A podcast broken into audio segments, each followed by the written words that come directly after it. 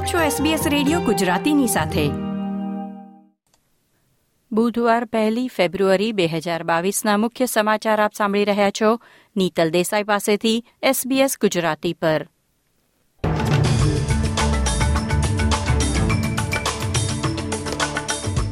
આજના મુખ્ય સમાચાર, ન્યૂઝીલેન્ડના નાગરિકોના દેશ નિકાલ સામે નરમ અભિગમ રાખવાનો ઇમિગ્રેશન મંત્રીનો આદેશ. જીવન નિર્વાહ ખર્ચ વધતા એક પોઈન્ટ ત્રણ મિલિયન ઓસ્ટ્રેલિયન્સે વીડિયો સ્ટ્રીમિંગ એકાઉન્ટ્સ બંધ કર્યા. સાઉદી અરેબિયા ઓસ્ટ્રેલિયામાં રમાનાર ફીફા વિમેન્સ વર્લ્ડ કપમાં સ્પોન્સર બનશે.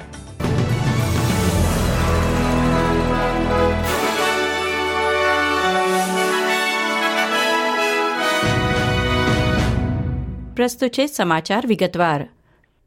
ઓસ્ટ્રેલિયાના વિદેશ પ્રધાન પેની વોંગે બ્રિટનની મુલાકાત દરમિયાન કહ્યું છે કે બ્રિટને આધુનિક ઇન્ડો પેસેફિક ક્ષેત્રને અપનાવવાના ભાગરૂપે તેના વસાહતી ભૂતકાળની વરવી વાસ્તવિકતાનો સામનો કરવા તૈયાર રહેવું જોઈએ.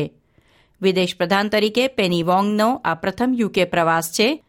પ્રધાન વોંગે તેમના જ પરિવારનો દાખલા આપતા કહ્યું હતું કે હજારો અન્ય લોકોની જેમ તેમના પોતાના દાદી પણ બ્રિટિશ વસાહતીઓ માટે નોકર તરીકે કામ કરતા હતા. કિંગ્સ કોલેજમાં આપેલા ભાષણમાં તેમણે ટિપ્પણી કરી કે બંને રાષ્ટ્ર વચ્ચેના અઢીસો વર્ષના સંબંધોને હવે આધુનિક બનાવવાની જરૂર છે.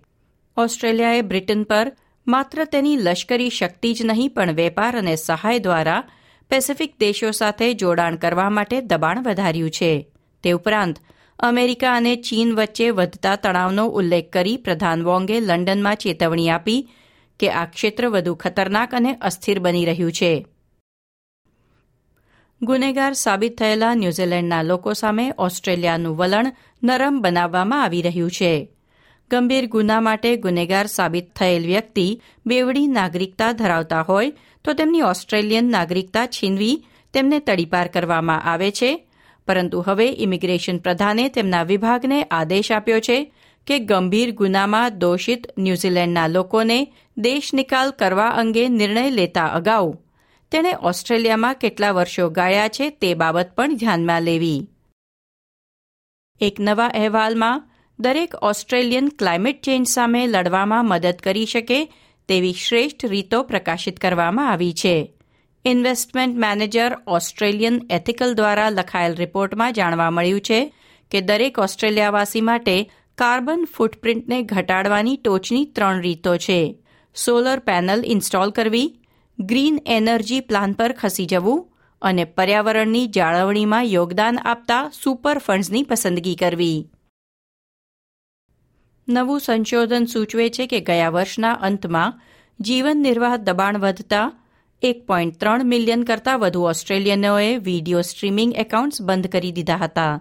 લગભગ છ પોઈન્ટ અગિયાર મિલિયન ઓસ્ટ્રેલિયનો ઓછામાં ઓછી એક સ્ટ્રીમિંગ સેવા જેમ કે નેટફ્લિક્સ, ડિઝની પ્લસ અથવા એમેઝોન પ્રાઇમ પર સબસ્ક્રાઇબ કરે છે. પરંતુ સંશોધન કંપની કંતાર એન્ટરટેનમેન્ટ કહે છે કે તાજેતરના સર્વેક્ષણ મુજબ સપ્ટેમ્બર ક્વાર્ટરમાં એક લાખ એંશી હજાર પરિવારોએ બચતના પગલા રૂપે સ્ટ્રીમિંગ સેવાઓ છોડી હતી. અને ડિસેમ્બર ક્વાર્ટરમાં આશરે આડત્રીસ હજાર એકાઉન્ટ્સનો ઘટાડો નોંધાયો હતો.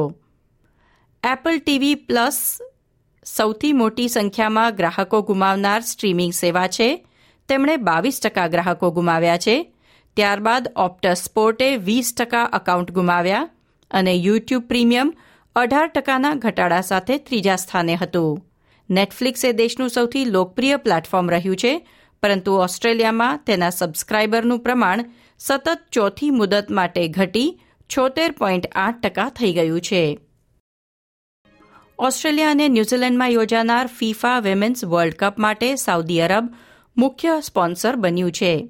સ્ત્રીઓના અધિકારો પર કડક નિયંત્રણો બદલ સાઉદી અરબની આકરી ટીકા કરવામાં આવે છે. તે વચ્ચે દેશની છબી સુધારવાના પ્રયાસરૂપે મહિલા ફૂટબોલ વર્લ્ડ કપના મુખ્ય સ્પોન્સર બનવાનો સાઉદીએ નિર્ણય લીધો છે.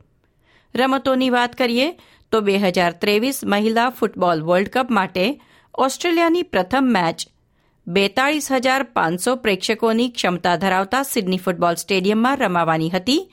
જોકે ટિકિટોની માંગ અતિશય વધતા તમામ ટિકિટો વેચાઈ ગયા પછી આયોજકોએ રમતને મોટા સ્ટેડિયમમાં ખસેડવાનું નક્કી કર્યું છે. વીસ જુલાઈને રોજ મટિલ્ડાઝની પ્રથમ મેચ લગભગ બમણી ક્ષમતા એટલે કે ત્ર્યાસી હજાર પાંચસો પ્રેક્ષકોને સમાવી શકે તેવા સ્ટેડિયમ ઓસ્ટ્રેલિયામાં યોજાશે. આ સાથે આજના સમાચાર સમાપ્ત થયા. લાઇક શેર, કોમેન્ટ કરો. એસબીએસ ગુજરાતીને ફેસબુક પર ફોલો કરો.